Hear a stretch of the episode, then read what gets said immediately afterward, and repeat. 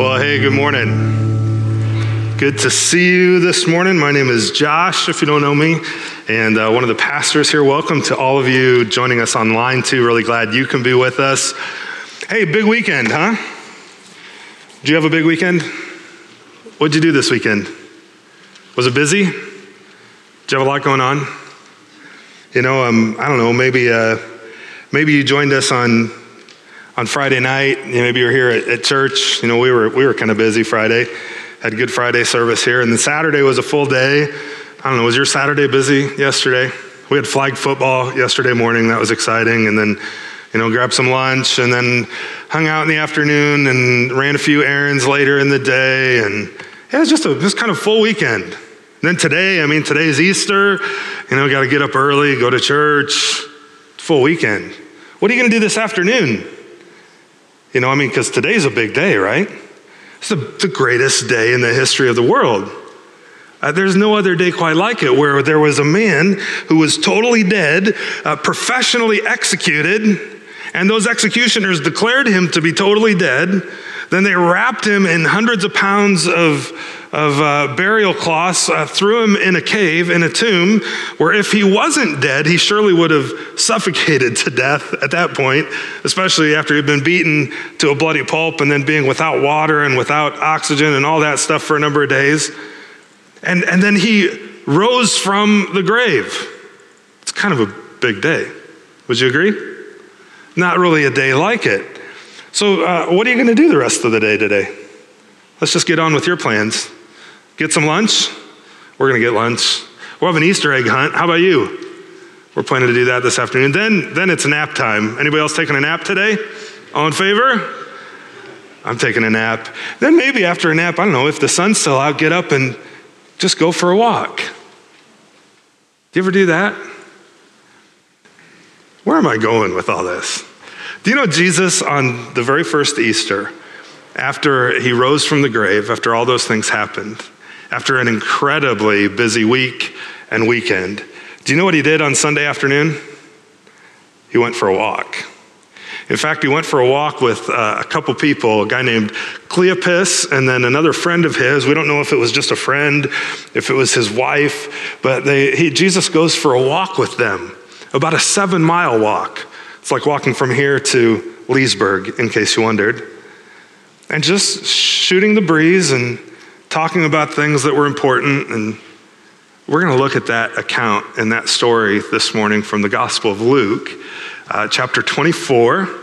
And uh, so, if you've got a Bible, you can open up to that with me. If you don't, it'll be on the screen and you can just kind of follow along. We're going to be in Luke chapter 24. But before we get there, would you pray with me? Let's just pray briefly, ask for God to speak to us from His Word. Father, thanks for Jesus. Thank you for uh, Jesus coming, living the life that we couldn't live, uh, dying the death I deserve, that, that all of us deserve because of the ways we fail. And yet you loved us in the midst of it. And uh, thank you for your life. I thank you for your death, for your resurrection to prove that uh, your payment was, was full and complete and that it worked and that we can have life. So, uh, Holy Spirit, encourage us with that truth today, like you did uh, Cleopas and his friend on the road that day. And uh, might you warm our hearts like you did theirs, just with the truth of who you are. Father, thank you for Jesus. Pray all this through him. Amen. Luke chapter 24, I'm going to start in uh, verse 13. And like I said, it'll be here on the screen as well. Uh, that same day, two of Jesus' followers were going to a village called Emmaus. That same day, it's the same day as the resurrection. It's the very first Easter, is this day that Luke is writing about. And they were going to a village called Emmaus. Emmaus was, uh, again, about seven miles uh, west, northwest of Jerusalem. That's what Luke tells us here. is about seven miles from Jerusalem. And they were talking with each other about everything that had happened kind of like I was just telling you about my weekend, they were talking about the events of their weekend, which were a little more dramatic than mine. As they talked about those things, Jesus himself came up and he walked along with them. Verse 16 here is an important thing to note.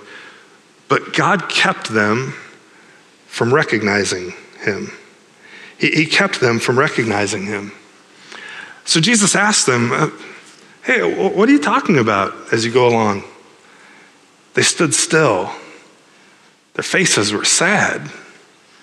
Uh, one of them was named Cleopas, and he said to Jesus, I just wonder, like, how long was the pause before he finally replied, right?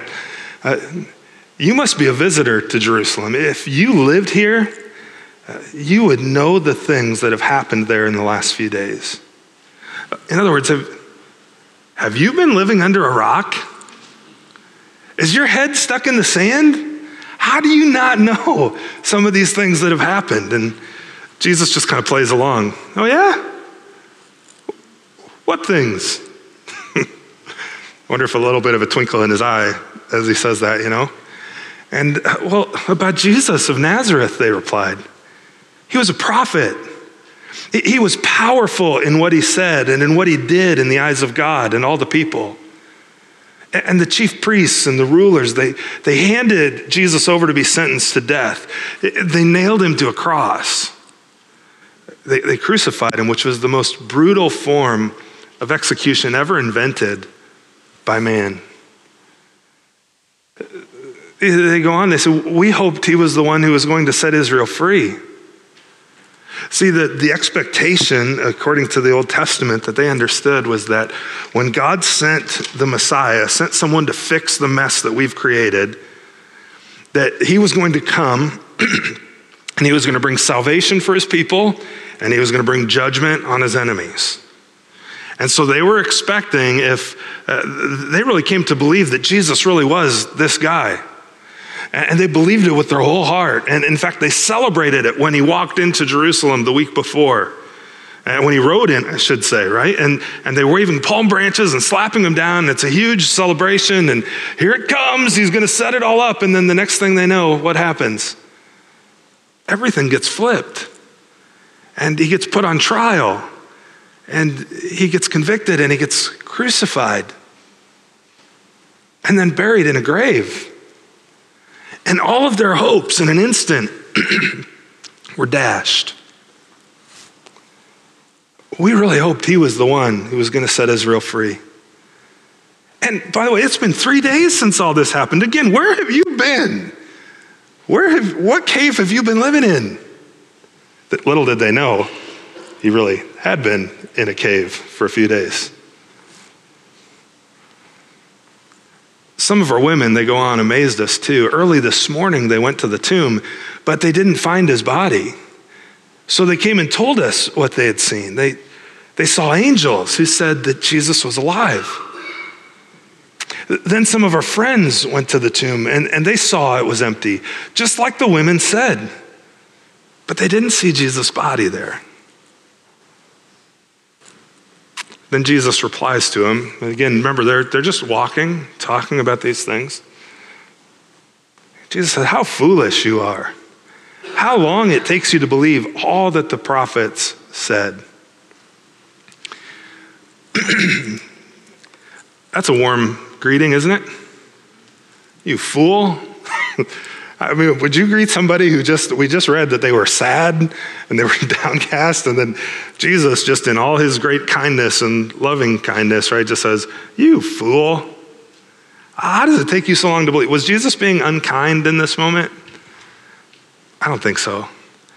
I think he, he probably said it a lot more like a loving parent would say to their kids, just in a really gentle way. Wow, you, you really don't get it, do you? You know, let me, um, but, but you should have known better. You know, he said, how, long has it taken, it's taken you to believe, or how long it takes you to believe all that the prophets had said? We're going to come back to this. Didn't the Christ have to suffer these things and then receive his glory? Jesus explained to them what was said about himself in all of the scriptures. He began with Moses, which is the first five books of the Old Testament, and then all the prophets, and he just works his way through the Old Testament.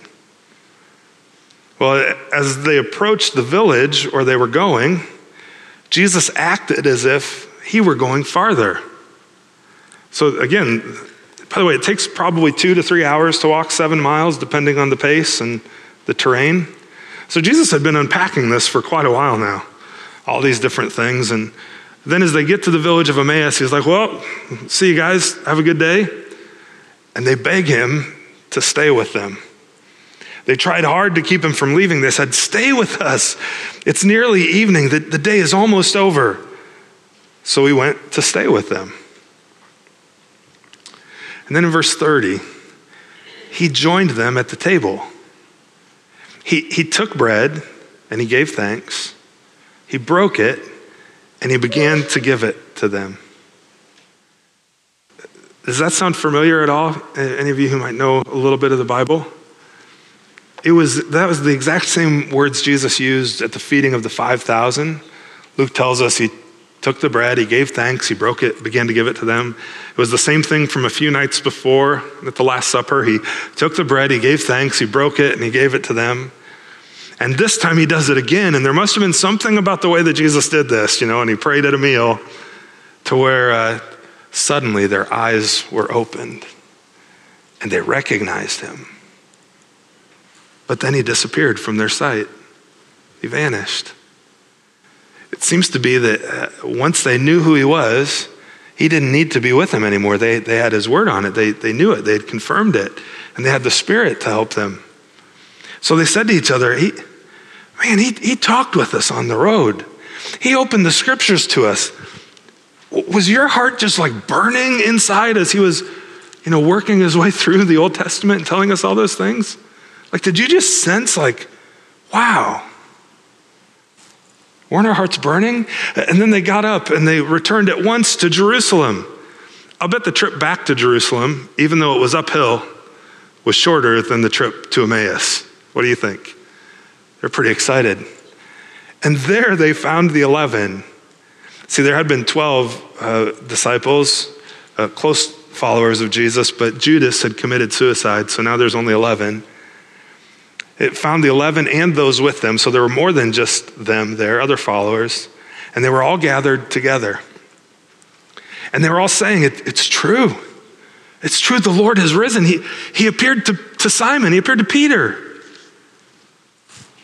And then the two of them told what had happened to them on the way. They told how he re- they, they, they had recognized Jesus when he broke the bread. It was like, do you remember when, do you remember how he did that? It was the same way. And then it was like all of a sudden, that's him and we recognized him. Isn't that a cool story? And uh, it's just an incredible account of, of an amazing uh, conversation that happened the afternoon of the first Easter. Uh, one of the most profound and monumental conversations on any Sunday afternoon ever.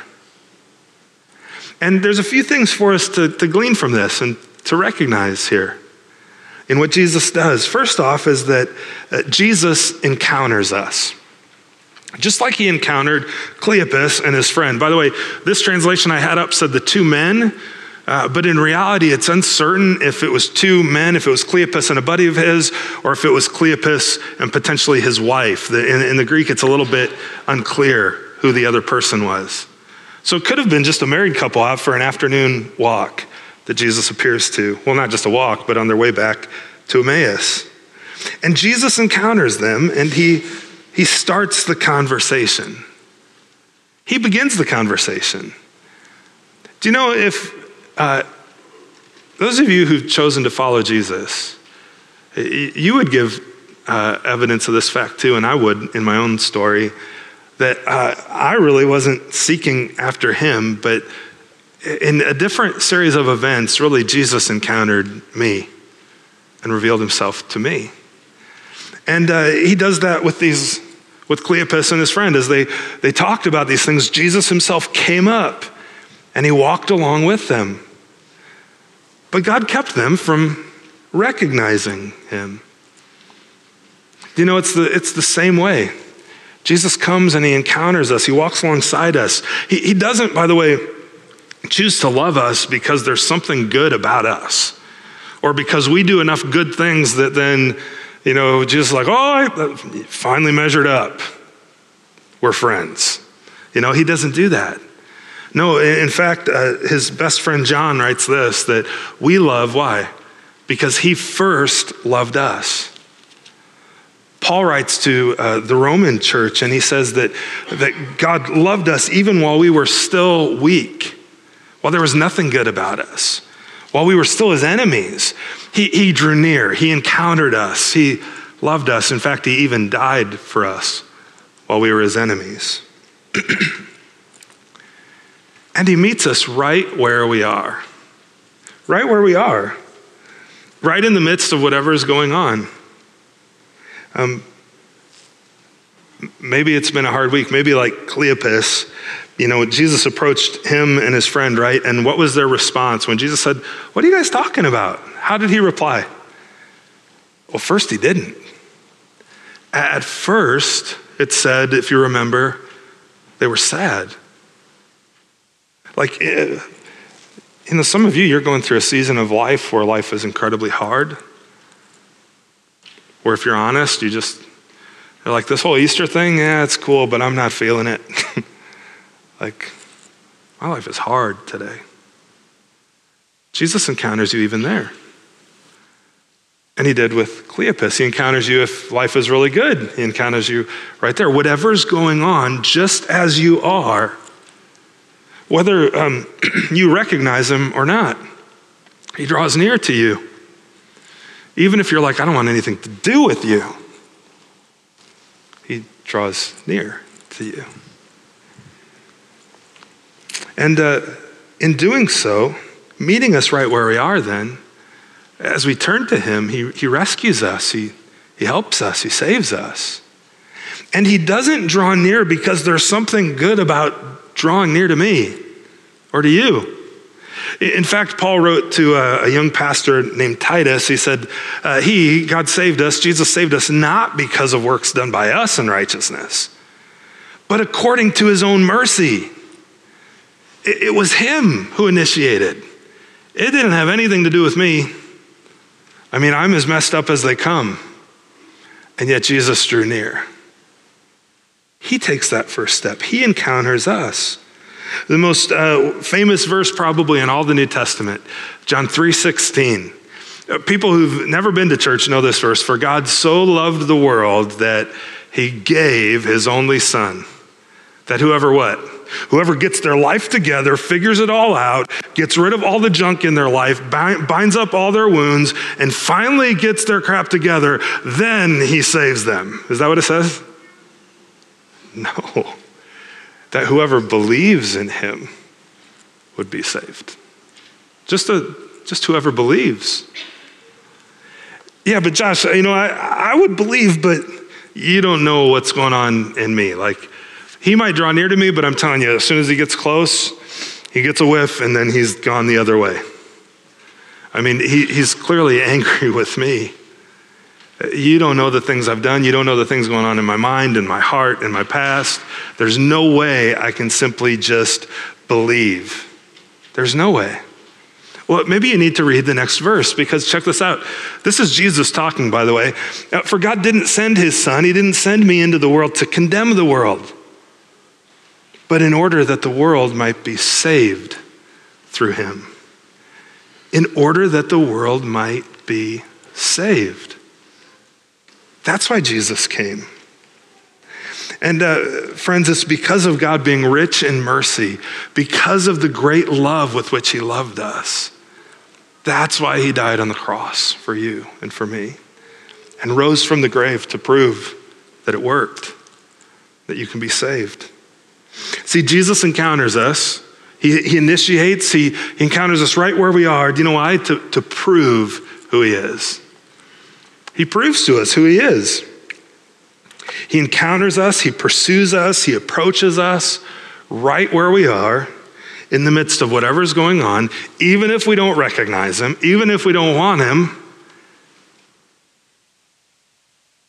And gently, kindly, slowly, He proves Himself to us might be a long seven mile walk, it might be a long seven year walk. But he slowly proves himself to us. And he spoke to these two on the road to Emmaus. and he does to you and I on just the road of life as we go about life. And as they walk to Emmaus, Jesus begins showing them uh, from the Old Testament, which is the majority of the Bible, how all of it points to him. How all of it points to him, that it's all about Jesus. Uh, look how he begins, verse 25. Jesus said to them, remember we talked about this already, how foolish you are, how long it takes you to believe all that the prophets said. And then he, he begins to unpack from Moses and all the way through the prophets everything concerning himself. What really strikes me funny here in the way that he begins is that, do you remember what Cleopas and his friend had said to Jesus when they first started talking? After Jesus said, Hey, what, what, what are you guys talking about? They were sad, there was the pause, and then he's like, Have you been, where have you been? Clearly, you're not from here. Or you would totally know what's been going on the last few days. You've had your head in the sand living under a rock. I mean, you're a fool. How do you not know this? And yet, in reality, Jesus knew the entire time everything that was going on. And Cleopas and his friend were the ones who were clueless. They were slow of heart to believe all that the prophets had spoken. You know, for those of you like me who are Christians, you've decided to follow Jesus, the, the reality is that all of us started in that category, didn't we? Where we were slow to believe, where um, uh, maybe we thought uh, this whole thing was made up or fake, or that Christians were clueless, or uh, maybe we were just slow to believe. And no matter how many times Jesus drew near, we, we tended to shove him back and away and refuse to believe. But even deep down, you kind of knew it was true. We all start that way, with our eyes closed, not recognizing him. But slowly, he proves himself to us. You know, uh, Jesus goes on to explain everything that was written about him in the Old Testament. It, it says from Moses to the prophets and all of Scripture, how all of it spoke to who he was. Uh, things that were written. See, it's funny. Cleopas is like, How do you not know what's happened the last few days? And Jesus is like, uh, Not only do I know about it, it was written like centuries before I came on the scene. Let me tell you about it. In fact, do you know there's over 300 prophecies in the Old Testament about Jesus Christ that he fulfilled? 300. The earliest of them dating 400 years before he was born some of the oldest upwards of 4,000 years before he was born. And all of it points to Jesus. In other words, God wrote it all down. But I wonder, have you ever, uh, you ever tried to read the Old Testament? Some of those stories, you, you know some of them, right? But sometimes it can be a bit of a puzzle, can it? I mean, it reminds me, I've got a puzzle sitting here. It's like putting a puzzle together, you can find some of these individual stories, you know, individual pictures in, in the puzzle as you go, and uh, maybe you slowly piece them together and you start to see a little bit more and a little bit more. But until you get the whole thing framed up, right? And then you, you, start piecing all the pieces in. Eventually, you see that all these little pictures that you thought were just little stories in and of themselves, you start to realize that in reality, they actually form a greater picture. And they talk about Jesus.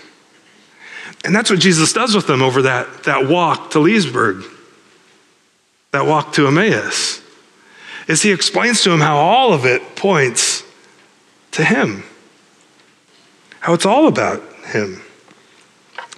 And he gives us a good, and, good lesson in how to interpret the Old Testament to look for the ways that it points to Him. You know, I wonder, as he talked about all the things that God had written down, he began with Moses. Moses wrote the first five books of the Old Testament Genesis, Exodus, Leviticus, Numbers, Deuteronomy. I bet he began with Genesis chapter 3, verse 15.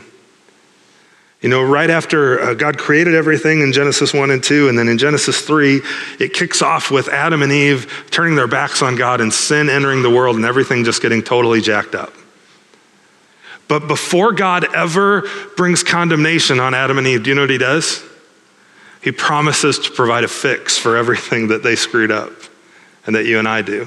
And it's in Genesis 3:15. It says that that serpent who tempted her will be uh, he'll bruise the heel of one to come, but that one to come will, will crush his head and, and fix it all. Well, that was pointing to Jesus. Jesus is like, that was, that was Jesus. And then in Exodus, you read about uh, the Red Sea and the Passover and, and all of God's miracles there and how all of that pointed to Jesus. And in, in uh, Leviticus, how there was this Day of Atonement, but really even that pointed to what Jesus does. And then in Numbers, there's this bronze serpent when everybody's getting bit by these snakes and they're dying. But, but God says, uh, hey, put up a, a, a bronze version of this snake on a pole. And if people simply, when they're bit, if they just look at it and have faith and believe my word, they'll be healed. And Jesus was like, Well, uh, so here's what happened. Uh, the Messiah was crucified, he was raised up on a pole, put up, died, and whoever would simply look upon him and believe, what would happen? And they believed God's word, they'd be healed in a much greater way than they were in the desert. And in Deuteronomy, and, and, and on and on.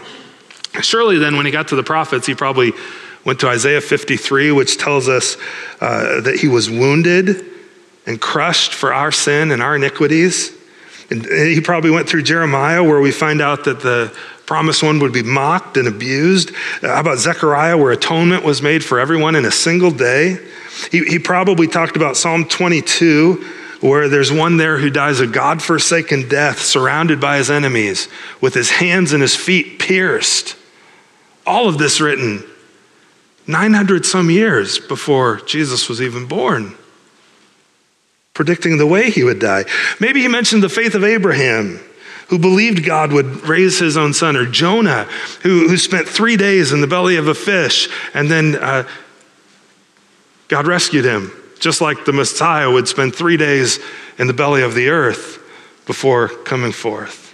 And all of these things, he just went on and on, and how it all pointed to him.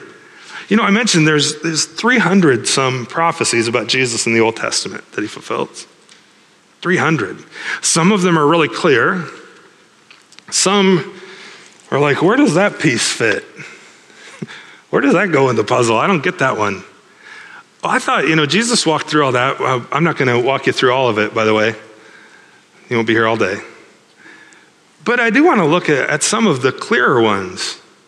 Uh, in fact, let's just look at some of the really clear ones that Jesus fulfilled briefly. First off, do you know that uh, over 700 years before Jesus was born, it was predicted where he would be born? I wonder, did, did anybody write about where you were going to be born 700 years ago? Yeah, me neither.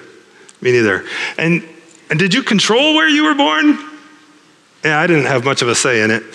Uh, but you, O Bethlehem, who are too little uh, among the clans of Judah, from you shall come forth for me, God says, one who will be ruler in Israel, whose coming forth is from of old, from ancient days. That, that the Messiah, the ruler, he would be born in Bethlehem. Not only this, that, but that he would be preceded by a messenger. Uh, Isaiah says 700 some years before Jesus is born that before the Messiah would be born, there would be one coming calling in the wilderness, uh, make straight a path for the Lord. We know that that's John the Baptist, John the Baptizer. And Malachi, a couple hundred years later, about 500 years before Jesus is born, prophesies the same thing. Uh, how about this? That he was to enter Jerusalem on a donkey, on a colt. Zechariah tells us this. Uh, that he would come on a colt, the foal of a donkey, about 500 years again before Jesus was born. Uh, how about the way that he would die? That he would be betrayed by a friend, and then that his hands and his feet would be pierced through. Uh, Psalm 41 uh, is a reference to Christ and how he would be betrayed by his friend. And then Psalm 22, they've pierced my hands and feet. I don't know about you, but if there's a prophecy about how I'm going to die, I don't think I want to know it. Yet there was one for Christ uh, in this case, now in the Psalms, approximately 900 years before he was born.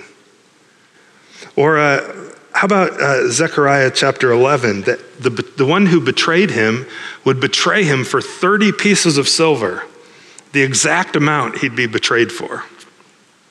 Check this out.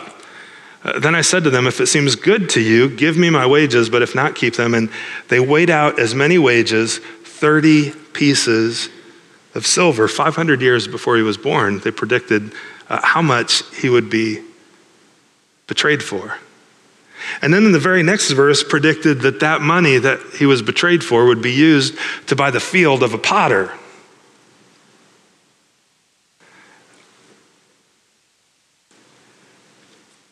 Uh, or that though he was innocent, he would remain silent, Isaiah said before his accusers. And as we read the Gospels, we see that Jesus, when he stood before Pontius Pilate, uh, Pilate was like, Don't you have anything to say for yourself? And Jesus was silent.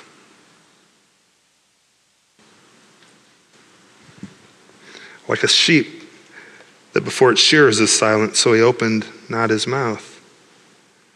Or how about the fact that um, he would die among criminals, and then after his death, though, he would be buried in a rich man's tomb? I mean, uh, again, don't have much control over when and where I was born. Don't have much control where I'm going to be buried either. I might be able to write a will about it, but um, the reality is, you all can bury me wherever you want. Yet, this was predicted hundreds of years before Christ's life. God wrote it all down. He encounters us to prove to us who he is, like he did with Cleopas. Now, you might hear some of these things, though, and go, okay, but Josh, like, couldn't that have just been a coincidence? Or uh, couldn't he have just orchestrated his life in such a way? You know, clearly Jesus knew the Old Testament. Didn't he just live his life like to, to live out some of those things? And again, some of those things he totally could have, right? I mean, getting on a donkey and riding it into town, you can control that. Um, some of those issues, but he, he couldn't control where he was going to be born. Or we didn't even look at some of the other prophecies, uh, who he would be born to. Um, all of this was predicted so that when he came on the scene, we would recognize who he was and our eyes would be open. Now, uh, let's think though a little bit further on that. Like, what is the probability that somebody just randomly fulfills you know those things. 300 plus. Well, there was a, a professor, his name was uh, uh, Peter Stoner. Is that, did I get that right? Uh, yes, Peter Stoner. Sorry, I had a second guess of myself there. And uh, in his statistics class that he taught, he, uh, he asked that question of his students. And they began working through things, trying to figure out the statistical probability that someone could just randomly fulfill those things. Only instead of trying to figure it for all 300, they just said, let's just take eight that are pretty well accepted and pretty common, and let's go with those. And the eight that they chose were the eight that I just walked you through, those exact eight. And so they began working a scientific method to figure out what's the probability. And uh, eventually it got published in a book called Science Speaks. And the manuscript for that book was reviewed by the American uh, Scientific Affiliation. In fact, one guy who uh, wrote about that evaluation was a professor at the time at Goshen College, just north of us, Harold Hartzler. And he writes this The manuscript for Science Speaks has been carefully reviewed by a committee of the American Scientific Affiliation members and by the Executive Council of the same group and has been found to be dependable in, in general and accurate in regard to the scientific material presented. The mathematical analysis included is based upon principles of probability, which are thoroughly sound. And Professor Stoner has applied these principles in a proper and convincing way. Well, uh, so Stoner presents his case. And uh, do you know the probability that, that one guy just randomly is born and fulfills, even in self fulfilling some of them, those uh, eight that I shared with you? The probability is one person in 10 to the 17th power. So that's a 10 with 17 zeros following it. That's how likely one person would fulfill just those eight. You're like, I can't get my mind around that. Well, let's see if we can help. And Stoner does the same thing. He goes on to write, he says, uh, Let's say uh, you take the state of Texas And then you take a silver dollar, you know, a little bit bigger than a quarter, and you cover the entire state of Texas two feet deep with silver dollars. Now, to give you a reference point, uh, Texas is huge. Uh, but let me show you here's how big Indiana is compared to Texas. You can fit Indiana into Texas seven times approximately. So instead of saying Texas with two feet of silver dollars, let's just say Indiana 14 feet deep in silver dollars. And you can wander the entire state, and, and one of those silver dollars I've marked with an X, and I've buried it somewhere in the pile. You can go as long as you want, blindfolded through the entire state, up and down, anywhere you want to go, and you need to pick out one. At some point, you need to stop and grab one of those coins. The probability that you pick the one that I marked is one in 10 to the 17th power. That's how likely you'd pick that one. That's how likely one man randomly would fulfill just those eight. And the whole scientific method behind it was reviewed and confirmed by many of his peers. Well, Stoner, not satisfied. There's 300 some prophecies of Jesus, right? So let's, let's up the ante. Let's go to 48. What, what's the likelihood that somebody fulfilled just 48 of those 300 plus? So just under a sixth of them. Do you know what it is? 1 times 10 to the 157th power. So when you get home this afternoon, just write a 1 and then write 157 zeros behind it. double count your work, double check it, right? But that's how likely somebody fulfilled just less than a sixth of them. Friends, the evidence is, is overwhelming, and we could go on and on. That, that Jesus is who he says he is, that he really is God, that he really did die on the cross, that he really did rise from the grave. And uh, there's a choice left for you of, okay, do I believe this, that it's true? Or do I ignore all the evidence and just say, yeah, I don't believe it? If you do that, that's fine. That, that's totally your choice. But then you can't say that Jesus was a good guy. You can't. Uh, because Jesus commanded people to worship him. He said, I am the way, the truth, the life. I'm your only hope. There's no other way. Would a good guy lie to everybody in that way if he's not truly who he says he is? Would a good man command people to pray to him and worship him and honor him? No. If he's not who he says he is, then he's the most damnable liar to ever walk the face of the earth. Or he's just plain crazy. That's what C.S. Lewis said. He's just on level with a man who thinks he's a poached egg. It's one or the other. You can't, he didn't leave any room to just say that he's good. And when you look at the evidence, you have to say either this is true or I, I don't buy any of it. And that's a choice only you can make. But, friends, uh, wherever you're at in that journey, Jesus encounters you to prove to you that He is who He says He is. And then over time, to open our eyes. To open our eyes. To open your eyes to who He is, just like He did with Cleopas and his friend. He joined them at the table when they got to Emmaus and he took the bread, he gave thanks, he broke it, he began to give it to them, and then their eyes were opened. Their eyes were opened. Friend, uh, we can't see without God's help. We just can't. He has to open our eyes. Even Peter, uh, Peter was asked uh, by Jesus, Who do you say I am? And Jesus, or Peter says, you're, you're, you're the Son of God, you're the Messiah. And Jesus replies to him, He says, uh, blessed are you, Simon, blessed are you, Peter, for flesh and blood hasn't revealed this to you, but my Father who's in heaven, he's opened your eyes. You know, it, it reminds me too of uh, an account of Jesus uh, walking again, and there were two guys alongside the road, and they were blind. And when they heard Jesus was passing by, they realized it was him. They cried out with a loud voice, Lord, have mercy on us, son of David. And then we read that uh, everybody tried to, hey, just be quiet. Quit bothering him. Shut up. To which they just cried out all the louder Lord, have mercy on us. Son of David, have mercy.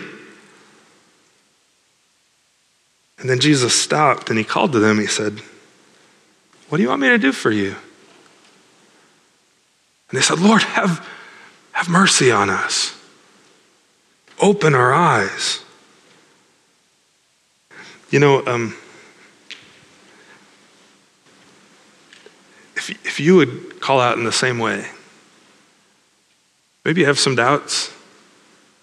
If you would call out in the same way, Jesus, I don't know, but would you have mercy on me? Would you open my eyes? I, I believe with all my heart, and scripture attests to it, that he would do just that. That, like he did with these men, he would have compassion, moved with compassion. Jesus touched their eyes, and immediately they could see and they followed him. Only he wouldn't just open, we're not talking about your physical sight, we're talking about the eyes of your heart, spiritually speaking, to see him for who he truly is, because we can't see that without God's help. Now, uh, some of you today, maybe you're kind of like Cleopas and his pal whether it was his friend or his wife or whoever it was. After Jesus uh, vanished, they said to each other, Man, he, when he talked with us on the road, he, he, he opened scripture to us. And what, wasn't your heart just like burning within you when he spoke? Like, didn't you just sense? Wasn't your heart just warmed as he was talking? You know, um, friends, some of you today, you're hearing some of these things for the first time, and your heart is just warmed. Like you sense, yeah, maybe that's true. I don't know that I want to believe it's true, but maybe it is. You need to know that that's not um, like Josh speaking in a clever way. That's the Holy Spirit working in your heart. That's Jesus opening your eyes and revealing himself to you. And your only response is to respond just like the two blind guys did in a previous account. And you can just simply say, Lord, um, have mercy on me. Would you, would you open my eyes? Help me see. Even as some of the disciples, help my unbelief. and, scripture is clear if you would believe in your heart confess with your mouth, not if you'd get your life together, if you'd believe that Jesus is God, that he died on the cross for your sins, that God raised him from the dead on that day. You will be saved. Period. Um, let me pray. Father, thank you for Jesus. Father, thank you for sending Jesus to live a perfect life and yet to still uh, pay the wages of sin, which is death. It's a wage I've earned with my life, it's one I deserve. Um, yet, Jesus, you uh, endured the cross in my place so that I could have real, true, abundant life. Both now in a growing way, but also eventually for all of eternity. Father, I pray for my friends, those who've trusted you in the same way, that you'd encourage their hearts today with the truth of, of Jesus, what you, you accomplished for us, uh, the truth that you're returning to finish what you started. And Father, I pray for my friends who, who haven't trusted you. I pray that today, uh, Holy Spirit, you'd warm their hearts. You'd begin to open their eyes to what's true. Only you can do that. And I, I just pray you would. Friend, if that's you and uh, you're sensing that even in this moment, uh, it's just really simple. It's a simple act of faith. It's so simple that some, to some degree it just doesn't make sense. It feels like there ought to be more to it. But the reality is, if you would simply believe that Jesus will save you, if, if like those guys, you would call out to him in your heart, Lord, have mercy on me, forgive me. The truth is, he longs for you to do that. He loves you just as you are, he accepts you just as you are.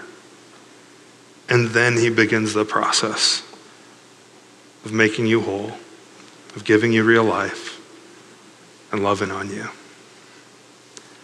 Father, thanks for Jesus. He's our only hope. It's in his name I pray. Amen.